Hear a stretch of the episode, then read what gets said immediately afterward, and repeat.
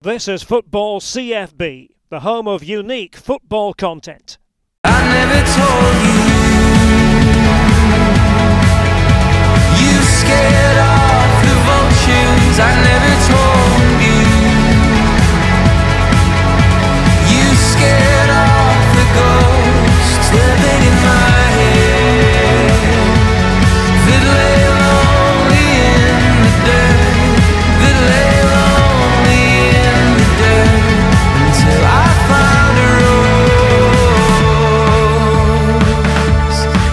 Football CFB today by Peter Ramage. You'll know him from playing at Newcastle, Crystal Palace, QPR, amongst a few others. Also, the spell in India, but now in the US. How are you, Peter?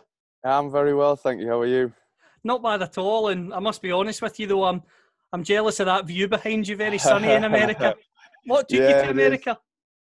Um, you know what it is? It was back in the summer of 2016, um, and I was a little bit in a no man's land. I was 33 year old, obviously coming to the tail end of my career, and um, I had the opportunity to go and trial at a club in England, and I was literally just about to get in the car and uh, and go down.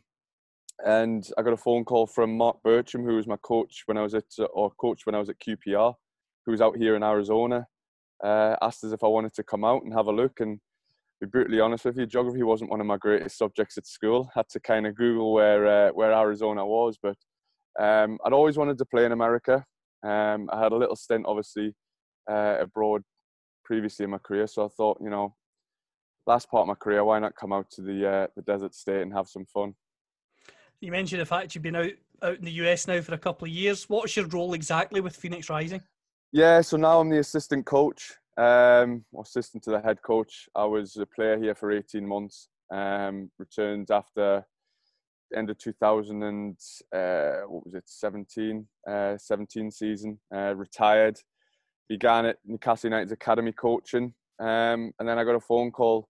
Rick Schantz, who's the, the head coach now, took over the reins uh, from the previous coach, Patrice Carteron, and yeah, he needed he needed some help. So I knew the club. I'd been there for a, for a couple of years. Still knew uh, all kind of the the ownership group and things like that. So it was uh, whilst it was a tough decision to make to leave Newcastle. Um, it's a club I'd always supported and wanted to work in when I retired. Uh, this opportunity was just too good to turn down.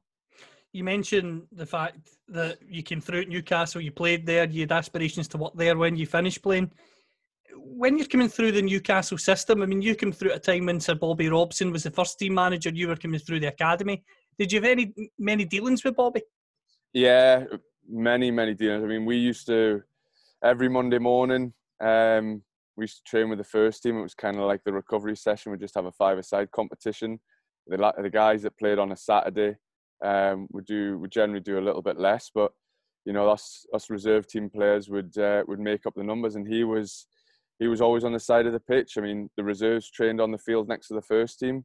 Invariably, he would you know set up the, the first team training session. Let John Carver, Dave Geddes, his assistants at the time, to run that session. Come over and watch us. He, I mean, his attention to detail for for everything um, about everybody was was just incredible.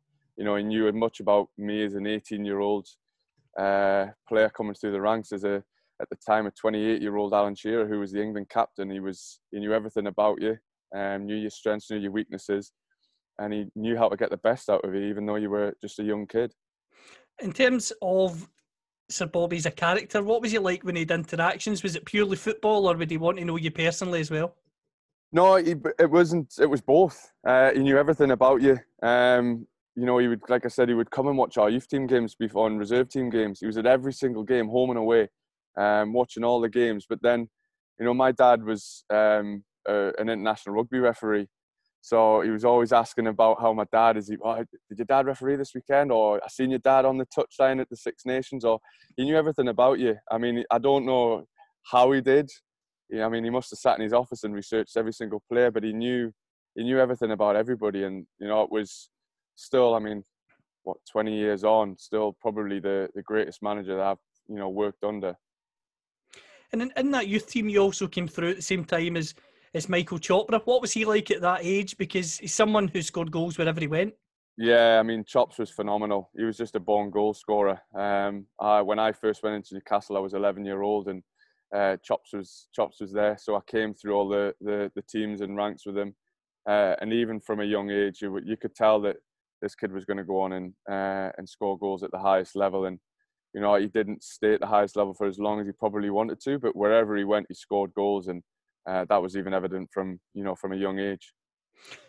For yourself, I mean, coming through at Newcastle, it wasn't a case of you just coming through running the mill. You win the, the Jackie Milburn Trophy, you captain the reserve side. Just how proud does that make you, especially now looking back?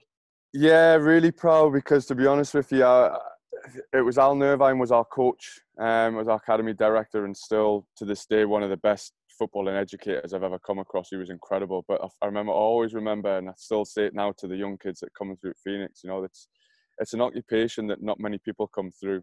You know, there's millions and millions of kids want to be footballers, but there's very few that actually end up becoming it, becoming one. And um, you know, when we sat down in our first meeting, there was 13 players there, and he said, out of these 13 players, one of you will probably still be playing professional football by the time you're 30. Um, he was wrong. There was two. There's me and Chops. But his point was that you know you gotta you gotta work your work your socks off. And you know I was sitting in that room with with about six. I think it was six uh, youth internationals. So I didn't think I was going to be the one. I thought was going to be one of them. But you know perseverance, hard work, and dedication. You know got me to to be that one out of thirteen what was it like when you were going up to train with the first team? See, especially when you are the reserve team captain and you're going into the first team environment, even though it's training, is there more pressure on you, such because people are aware of who you are? Uh, no, not really, because like I said, we were reserve team and first team interacted on a daily basis. You know, our dressing room was right next to the first teams, and the first team was had to walk past our dressing room to go in the gym, so they were always coming in and in and out and whatnot. So you know, when we trained with them, there was a there wasn't really an expectation or anything of us. We just we just had to perform.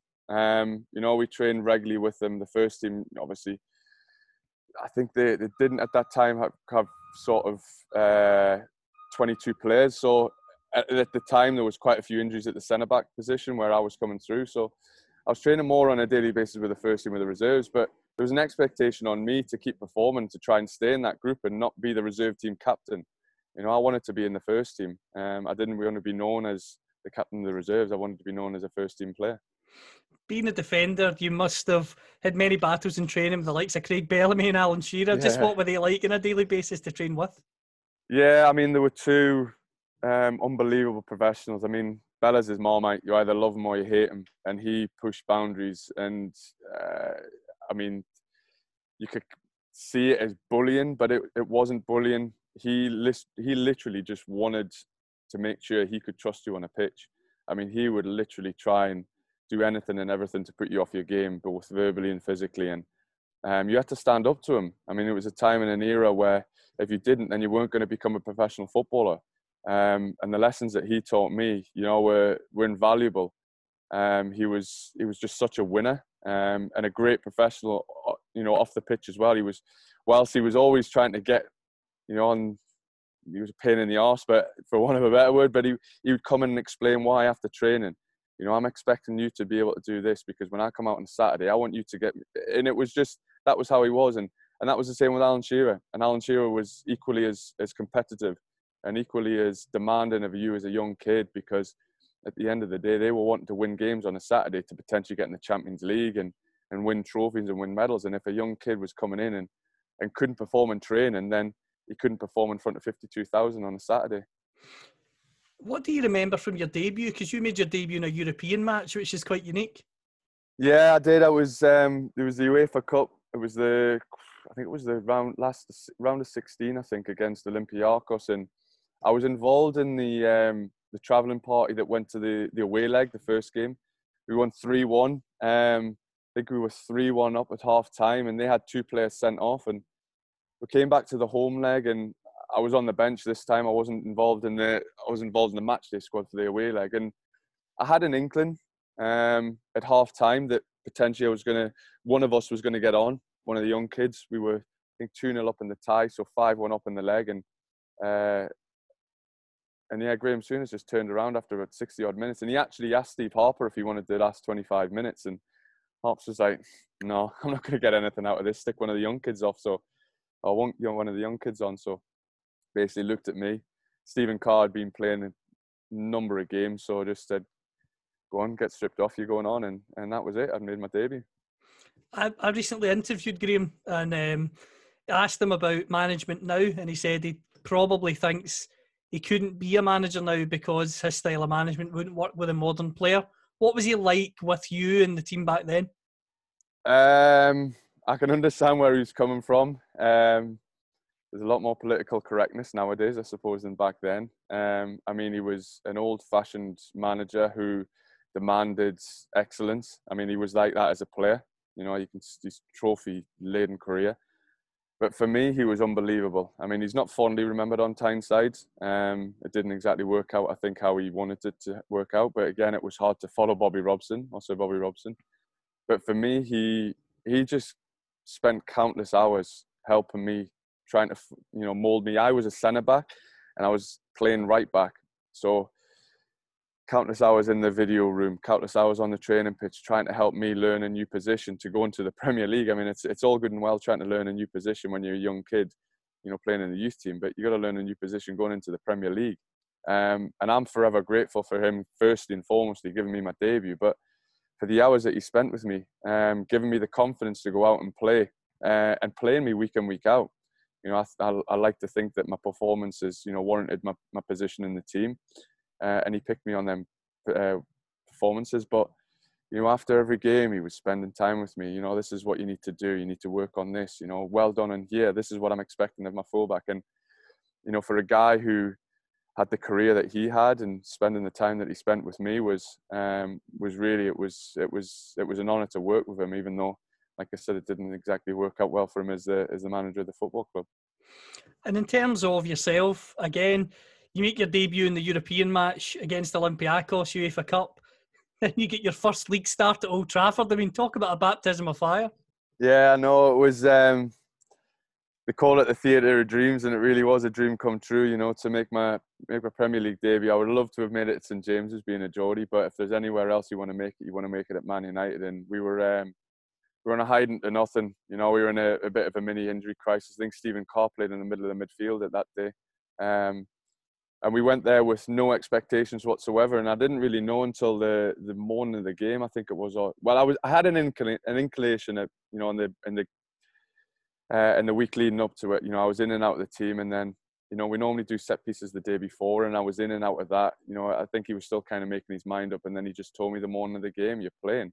Um, so it was no real time to get myself ready, uh, and I, it was just uh, I don't really remember much of the game um, in terms of my own performance, but we gave it a good go, and we were one 0 up, and then obviously Wayne Rooney scores that ridiculous volley, and I think it was Wes Brown scored after 80 something minutes, and uh, you know, we nearly got something out of a game that we were expected to get nothing out of. And but for me to make my debut, marking likes of Ryan Giggs, um, you know, Wayne Rooney on the pitch, players of, of that ilk was um, certainly was a dream come true for me. You mentioned playing against Wayne Rooney. At that time, he just went to Manchester United about the year before. He was the biggest, hottest prospect in, in English football. Went for record fee for a teenager. Is he up there with the best you've ever played against in the Premier League? Yeah, yeah, hundred um, percent. I mean, he is just a phenomenal talent, uh, and the longevity in his career is uh, is a testament to how dedicated he is as a professional. Um, he's a winner as well. You know, he's grown up in a, in a know, he's, I know he grew up at Everton, but he, you know, he, he really progressed as a as a player at a club where, you know, winning is is the be all and end all. And you know, the players that have come through, the likes of the Gary Nevilles, uh, the Giggs, is he's been in an environment where nothing nothing short of first place is acceptable and and that's how he was as a player he wanted to be the number one wanted to be i mean he's england's record goal scorer record cap you know everything that wayne rooney's done is uh, is about um, being the best and and he certainly has uh, certainly was one of the best that i've come across and we've mentioned him a few times already but i need to ask you because literally every single person i've had in the podcast that's played with stephen carr always talks about how underrated he was as a footballer and that he was it was just a joy to play with. Would, would you agree with that sentiment? Yeah, hundred percent. I mean, again, a little bit like Graham Souness, he's not really fairly fondly remembered in Newcastle, but again, for me, I mean, he was I think he was 28 when he came into the club, and he was um, for me he was one of the best right backs in the Premier League. uh, of his era. He's he was just phenomenal. He was the um, one of kind of the first attacking fullbacks. Um, but he was just such a great professional, dedicated on and off the field. Worked his socks off to make sure that he was he could perform on a Saturday.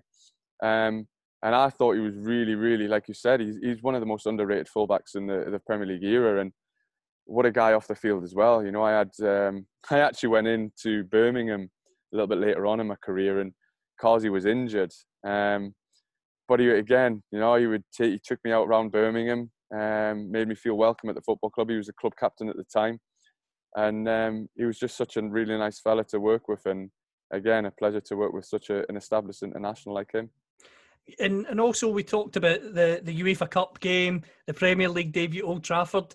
Being a Geordie, just describe what it's like playing at St James's Park because I've be, I've been lucky enough to go and the atmosphere is just electric.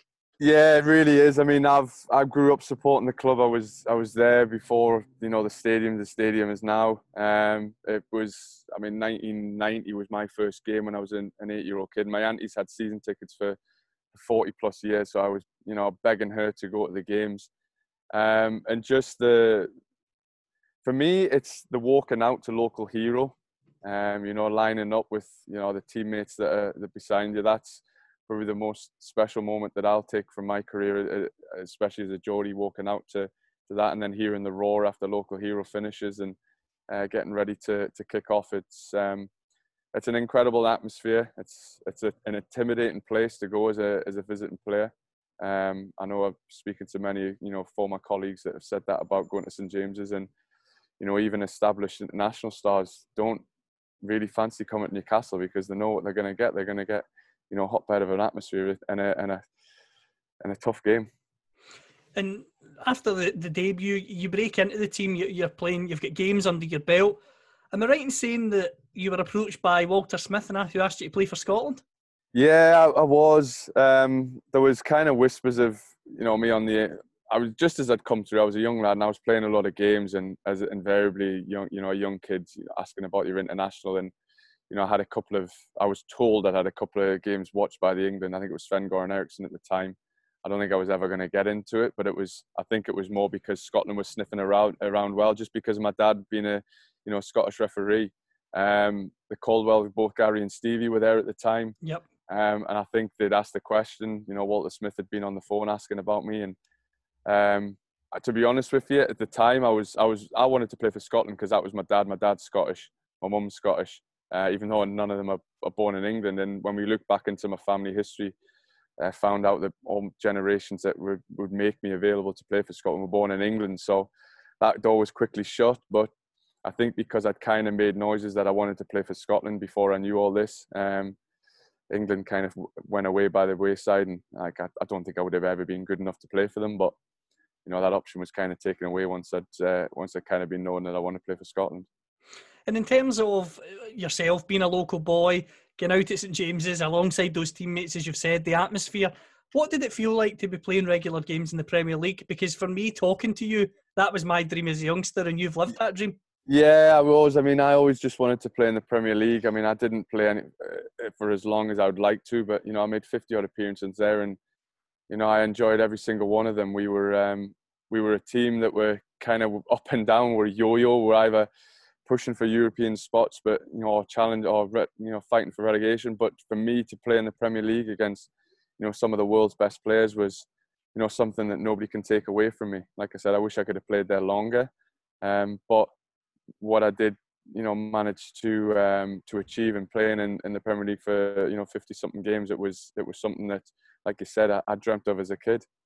And in terms of your time at Newcastle, another few managers, you had Glenn Roeder came in, you had Big Sam as well, big character, I imagine, and Kevin Keegan. What were the three of those guys like? I imagine very different characters. Oh, far different. Every single one was different. Glenn came in at a time where um, I think Graham Graham had just got sacked, and Graham was the actually the academy director at the time, and just took over the reins as uh, as a manager till the end of the season. I think it was Alan's last season as well, so he was helping out and you know, we, we hit a real, real purple patch uh, and just got on a run of games that got us into the back into Europe. And then the following season, obviously Alan retired. There was big shoes to fill with Obafemi Martins coming in, and we we kind of suffered, I think, a little bit because of the European campaign. We were, you know Thursday night games and Sunday games. It was it was tough. We, didn't have the biggest of squads. Um, and then obviously it didn't work out for Glenn. And then Big Sam came in, and unfortunately for me, I tore my cruciate in three or four games, fourth games into the season. So, you know, my kind of season was done. But one thing that Big Sam done was really good for me was, I mean, it's well renowned that he's, you know, he's the medical science team that he that he takes with him here, then everywhere. Um, and that was a real bonus for me in a long-term injury that I had some of the you know, experts in the field helping me recover and you know, whilst I only played a couple of games under him, he was a he was really good to me. You know, took me on away trips, kept my kept me mentally with it because obviously it's really hard when you're out for nine months and you're training on your own. But he, he kept me involved in the team. But again, didn't really work for him at Newcastle. And the King Kev came in, and um, you know, I finished my time as a Newcastle player with with Keegan, and Keegan was something similar to to Bobby Robson in that he um, he just wanted to know everything about everybody and you know, I was at the latter stages of my, my recovery and it was me and uh, me and Chris Hughton invariably played him and Terry McDermott head tennis in the gym. Uh, never won. King Kevin uh, and Terry Mack were, you know, the head tennis champions. But that was just that was just KK all over. He just had a, a love for playing football and a love for his for his team and and a love for Newcastle. And um, you know, I was coming to the end of my contract. Uh, you know, I hadn't really I hadn't played a game I played three games all season, and uh, he kind of sat me down and said, you know, I had two options. I either had the opportunity to stay at Newcastle uh, and be a and be a squad player and not really not really play. You know, he was looking to bring in a number of stars or go and try and progress my career elsewhere. But he, you know, he put a contract in front of me and said it'll always be there until I sign for somewhere else, uh, and that I would get a fighting chance if I wanted to stay. But you know, kind of advised me to go and you know pursue a career elsewhere. Which um, the day I signed for QPR was um, he was the first to ring me and congratulate me and uh, and wish me all the best. And uh, you know I'll be forever grateful for for what he did for me in, in that latter stages of my time at Newcastle. You move on to QPR, and I'm I'm desperate to know. I've interviewed a few players. I've interviewed Joey Barton, and he was very forthright on QPR. The yeah. time you were there, the sort of four year plan documentary we've all been able to watch since then honestly, what was it like being around the club at that time? Because on the documentary, it just seemed utterly chaotic. That's one word to describe it. Yeah. Um, the first day of filming actually was the first day. It was the first day that I signed. Um, I think Matt Hodgson, who was the the director, was was in and around, and it was the. I actually signed under Luigi De Canio, and he got sacked on the same day, and Ian Dowie came in. Uh, so I was I was signed by the board with obviously Dowie was was known to be coming in, but it was just um, I'm trying to be politically correct here because I've got a lot of still a lot of friends here, but it was just it was it was just carnage. I mean, you you didn't always got what was going on from one day to another. I mean, Flavio was um, he's an extrovert, you know, he's he's a showman. He wants everything wants to be surrounded by him and you know, he had a, he had plans to make this, you know, one of London's biggest clubs. And I mean, when I signed, the stadium was it, it was a it was a shambles. But then when we went in for the first day of pre-season, it was like walking into Millionaires Row. You know, that was everything was new, everything was you know brand spanking. It was it was brilliant. I mean, and I'll give one thing: Flavio put his you know his money where his mouth is. You know, he he really tried to make the club you know, eh, take it into the Premier League. You know, we, we it was a four-year plan, but they'd done it within three years. So, whilst it was absolute carnage, and you know, for one of a better word, sometimes it was just an absolute shit show. But it was it was it was fun to be part of it, you know. And I got stories that it could, you know, write a book on it. And but I mean, we had a great group of players that, whilst everything that was going on in the background was, um, yeah, it was it was fun to watch. Um, the group stayed together and you know, when Neil Warnock came in, I think that was when it really calmed down because he was the kind of manager that was needed to come in and tell these guys to kind of shut up and take a back seat. That I'm going to take the reins. I'm going to be the one making the decisions. Yeah, you've got all these millions, but you haven't got promotions under your belt. You know, he had six, seven promotions, and he was the guy that really calmed everybody down. Um, you know, worked with Amit Bhatia, who Amit was the saving grace of that place. You know, he was the voice of reason, and he was the guy who you know, was part of the Mittal family and had his own, you know, fortune, but calmed Flavio down and, and took the club and, from um, you know from imploding to to getting into the Premier League. One of the things during that documentary that I always actually felt sorry for the players with, and I, again, I'm not trying to lead you down this certain path. It's just see the the amount of team meetings you had with different managers. How did you handle that as a squad? Because Uh, on the documentary, I mean, you, the same scene in, in the was it the canteen or whatever it was. It was like a new manager every five minutes. Yeah, I mean there was the running joke that the uh, the tea lady was going to turn up with a you know with a tactics board one day or cups of tea on a tactics board and tell how she was going to coach her. But I mean, I think we went one season in particular. We went through I think six managers. I think Gareth Ainsworth was caretaker manager twice. Paul Hart came and went in the blink of an eye. You know, Mick Harford got a spell and came and went, and you know I think it was I think the season started with Jim Magilton, with Paulo uh, Sousa coming in. It was just, it was, it was just every team meeting you expect a new manager come in, and it was just, it was just chaotic. And but like I said, the players themselves, we just stuck together. Um, we just kind of try to look after ourselves, make sure that what what was going on in the boardroom and upstairs was just not going to affect us as a group. I mean, performances was tough. Um, you know, results didn't go our way, and I think we, you know, we could point the finger. Whilst it's not really an excuse. You could point to the finger at, you know, everything that was going in the in the background.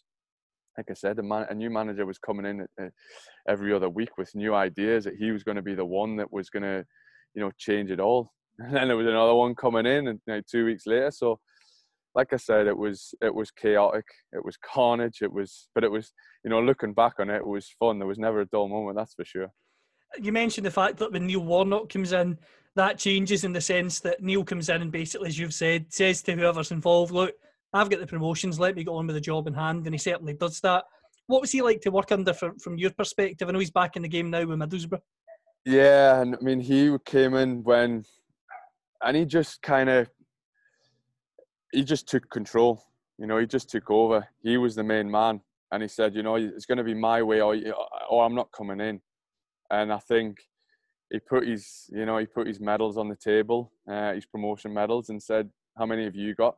This is how many I've got. Let me get on with it. I will get you promoted. And you know, the the first season he was in there, we were, you know, fighting relegation, but he just went back to basics.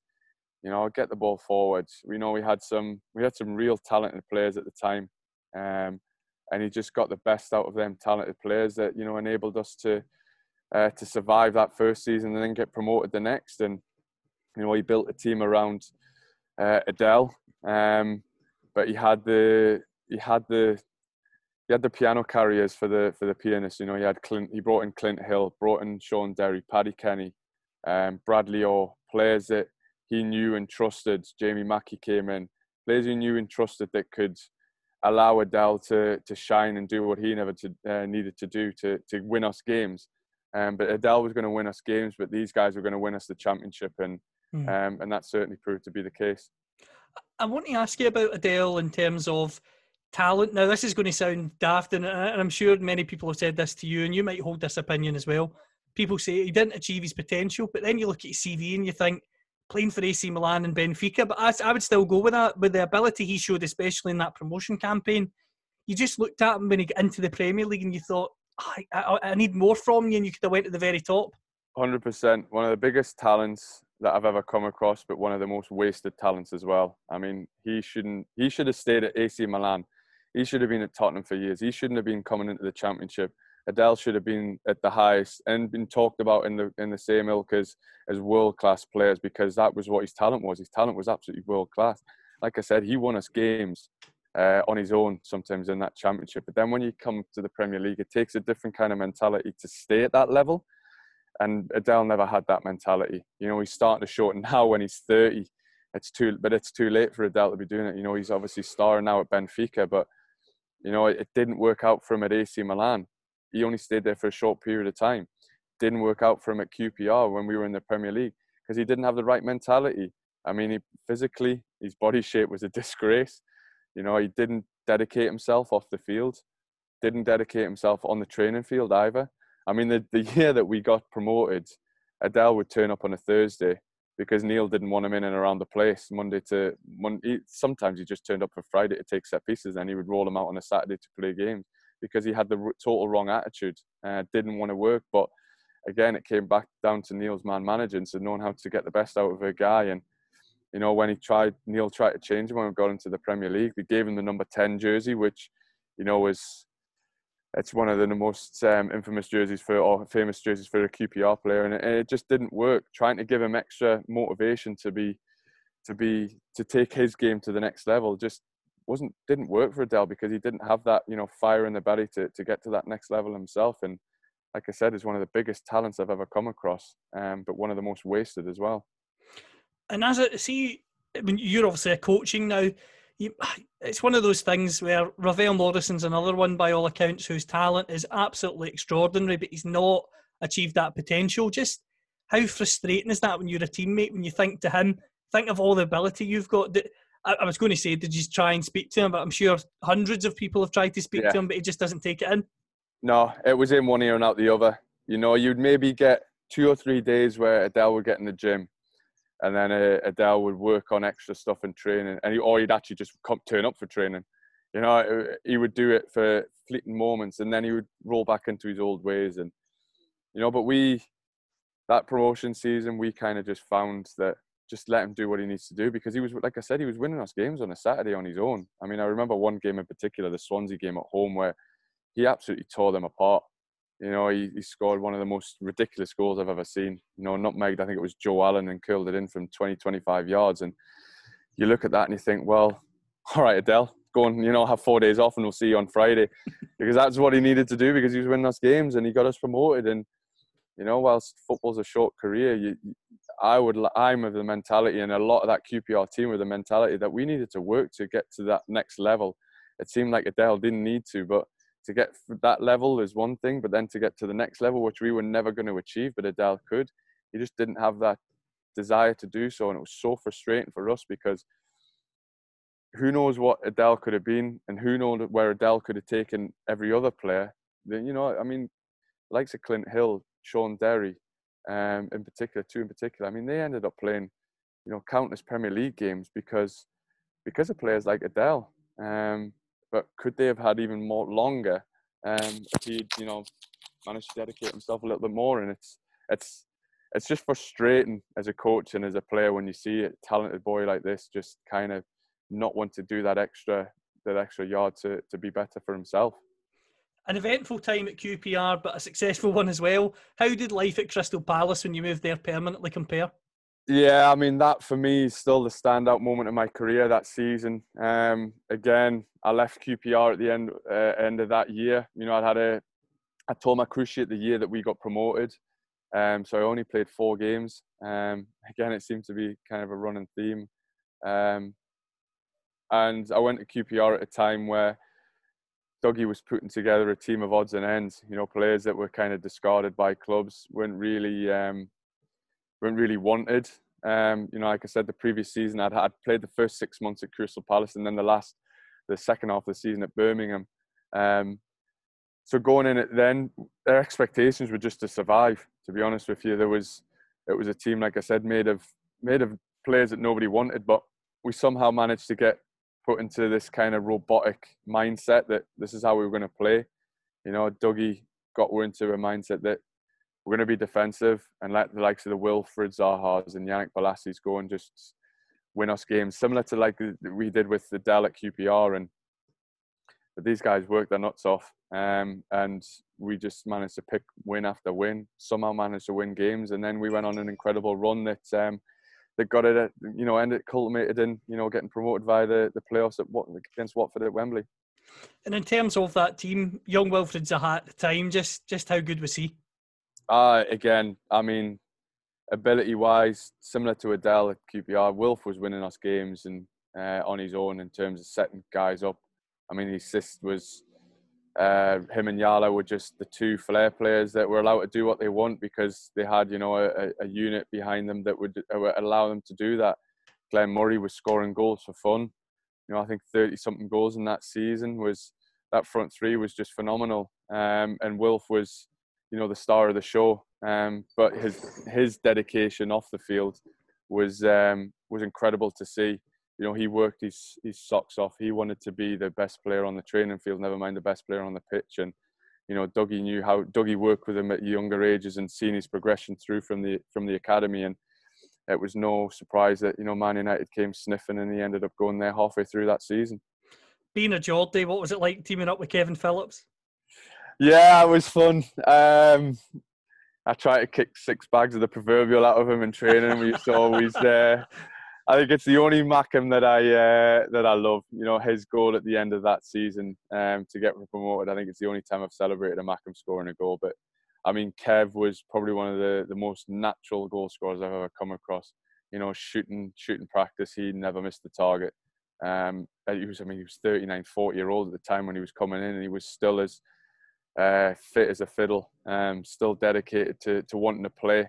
You know, I think he left Palace at the time and went on to continue for another couple of seasons or a season after that. And that was just him as a dedicated professional. And again, what a great guy to to learn from, even for myself, um, how to to have longevity in your career and and stay at the highest level. And yeah, whilst it was hard to be able to um, to learn from a Mackem, it was uh, like I said, it's probably the only Mackem that I've uh, that I love. We can't talk about your spell at Palace without asking you just what is Ian Holloway like?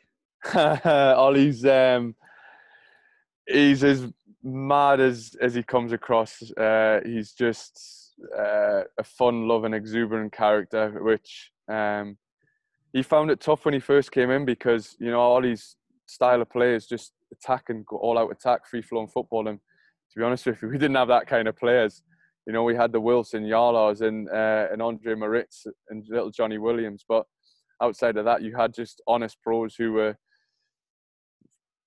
you know, it's it had on the tin, you know what it said, it does what it says on the tin, kind of thing. And um, Ollie kind of suffered the first couple of first couple of weeks, but then he realised that he needed to he needed to change somewhat his style, and you know that was to Ollie's internal credit, he did that, and uh, he found a way kind of redefined his own philosophy to get uh, to get us promoted. And you know, we we had some running battles with him, um, as your as probably money players do. Um, but he was he was great. He was great to work with day in day out. I mean, his his football and knowledge is is up there with with the best that I've worked with, and um, such a great guy to to work for. And you know, it's like I said, it was testament to him that he found a way to blend uh, two kind of contrasting styles and, and make it work together to to get us promoted Yeah, well, that's the thing with, with your career. You look at coming through at Newcastle, you look at promotion success at QPR, promotion success as well at Crystal Palace, a few other spells in English football, the likes of Barnsley and Coventry. But I really want to ask you about the spell in India, Kerala Blasters. Just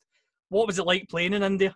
Yeah, I mean, it was funny because it was, I hadn't even heard of what the league or anything like that. I think I went there in the second year. The first year, Chops actually was there with Kerala the first year. Um, and I went to Julian Speroni's testimonial at the end of the end of the season, and I'd just been released by Palace. Uh, I'd had two the previous two seasons I was loaned at Barnsley, but I got I was still contract at Palace, and um, Peter Taylor rang me up the next morning. I was on the train on the way back up, saying that he'd been speaking to Steve Parish and asking he was going to take over at Kerala Blasters in India, and did I fancy it? And uh, I'm not going to lie, money came into the decision as well. What Kerala were offering me was uh, phenomenal for, for three, four months' work. It was probably the equivalent of a, a year's salary in, uh, in League One. So mm, it was the first and probably one and only time that money played an impact in my decision. But I also wanted to go for the experience. I wanted to play abroad. I never thought it was going to be India, but I thought, you know, why not? You know, my wife was my wife was uh, really supportive of me going out for four months um, and I absolutely loved every single minute of it. You know, we again kind of a running theme. Uh, we had some issues with uh, the upstairs with the board um, in terms of how they wanted to see things run. They didn't allow Peter to to run it how he should have won it or how he wanted to run it. And but it was um, it was a phenomenal experience. A beautiful country. Kerala as as a, a kind of a state and Kochi as a city was was stunning. Um, got to see some incredible sights. Um, apologies, the binmen are just coming up. They're gonna, I'm gonna, it's gonna be a bit loud for about ten seconds, but yeah, it was incredible, um, and I loved it. Uh, and I wanted to go for the next season, um, but it just didn't work out. But it was, uh, it was a decision that you know I was worried about making. I didn't know what I was going into. Um, but like I said, I, I thoroughly enjoyed it and uh, don't regret one minute of, of going out to India I'm conscious of your time. Don't worry, I'll. Um, No, I'm I'm I'm free. I'm I'm not training till later on now, so I've got as much time as you need. In terms of your career, how do you reflect back on it as a player, having played in England, went to India, and then obviously playing in America as well before the coaching started? Yeah, I mean, I'm frustrated with myself that you know I didn't um, I didn't play for longer at the highest level. Um, you know, I've got many. I don't. I don't believe when players say um, they don't have regrets. I don't believe in that. Um, I think you always there's always something in your mind. Think, oh, I wish I could have done that differently. I wish I could have done that differently. Um, bear with me one second. Sorry about this. Um, but yeah, I I wish I could do my career all over again. If I'm brutally honest with you. Um, sorry, it's just gonna. But it's a thing. It's what is it? Ten past seven and the binmen are coming crashing around here. It's uh, they don't seem to have a time a time thingy here. But um, sorry about that. But no, I do. I have I have regrets throughout my career. I wish I could have done things differently. I wish I could have st- stood up for myself more in my younger time, my career, especially at Newcastle. Um, I think I could have had the opportunity, or should have, could have had the opportunity to play longer there. Um, I didn't. I didn't do enough um, in terms of standing up for myself. Um, I kind of just accepted decisions just because I was a young lad. Um, something that you know I think it was too late in my career where um, where I learned that. Um, but I didn't also I didn't think that at 18 year old or 16 year old when I went in as a as an apprentice think I would have had the career that I had. You know, I always said that I wanted to retire on my terms. Um, I retired at 34. Um, it was a year younger than what I wanted to. I wanted to get 35, you know, the retirement age. But uh, I enjoyed every minute of it. But I do have regrets and wish I could have done, done things differently. Um, but and that being said, like I said, I don't think I would have uh, I would have had the career that I had when I was you know 16 year old walking into the academy. Just a few quick fire questions to to, to end, and a few of them. First of all, non football related. What's your favourite sport out with football? Golf. I'm a massive golf fan. Love my golf. Love playing. Um, I mean, I'm in a state in Arizona here, and Phoenix is a city where, you know, golf courses are, uh, you know, always around the corner. And whilst it's a hundred and something degrees every single day, I'm still trying to get out on the course and uh, and knock it about. So that's the one sport, yeah. Are you a film person or box set? Box set. Uh, I like the film, and what you know what it is. I've got two young daughters, and uh, I love watching the Disney films. But um, yeah, I'm definitely a, a box set man. Favourite music? I don't. I, I'm I'm not a music fan if I'm honest. I, I'm loving. I love country music. Being out here in Phoenix is a big country state, and my wife is her music knowledge. Nobody will beat her. Her music knowledge is second to none. She, I would, on if she was to take on anybody and beat the intro, I put my money on her. But for me, I was always a talk sport man. Just used to, to stick talk sport on and, and listen to that. In terms of yourself now, Peter, being in the US, is that is the US a country you want to settle in now that you've been here?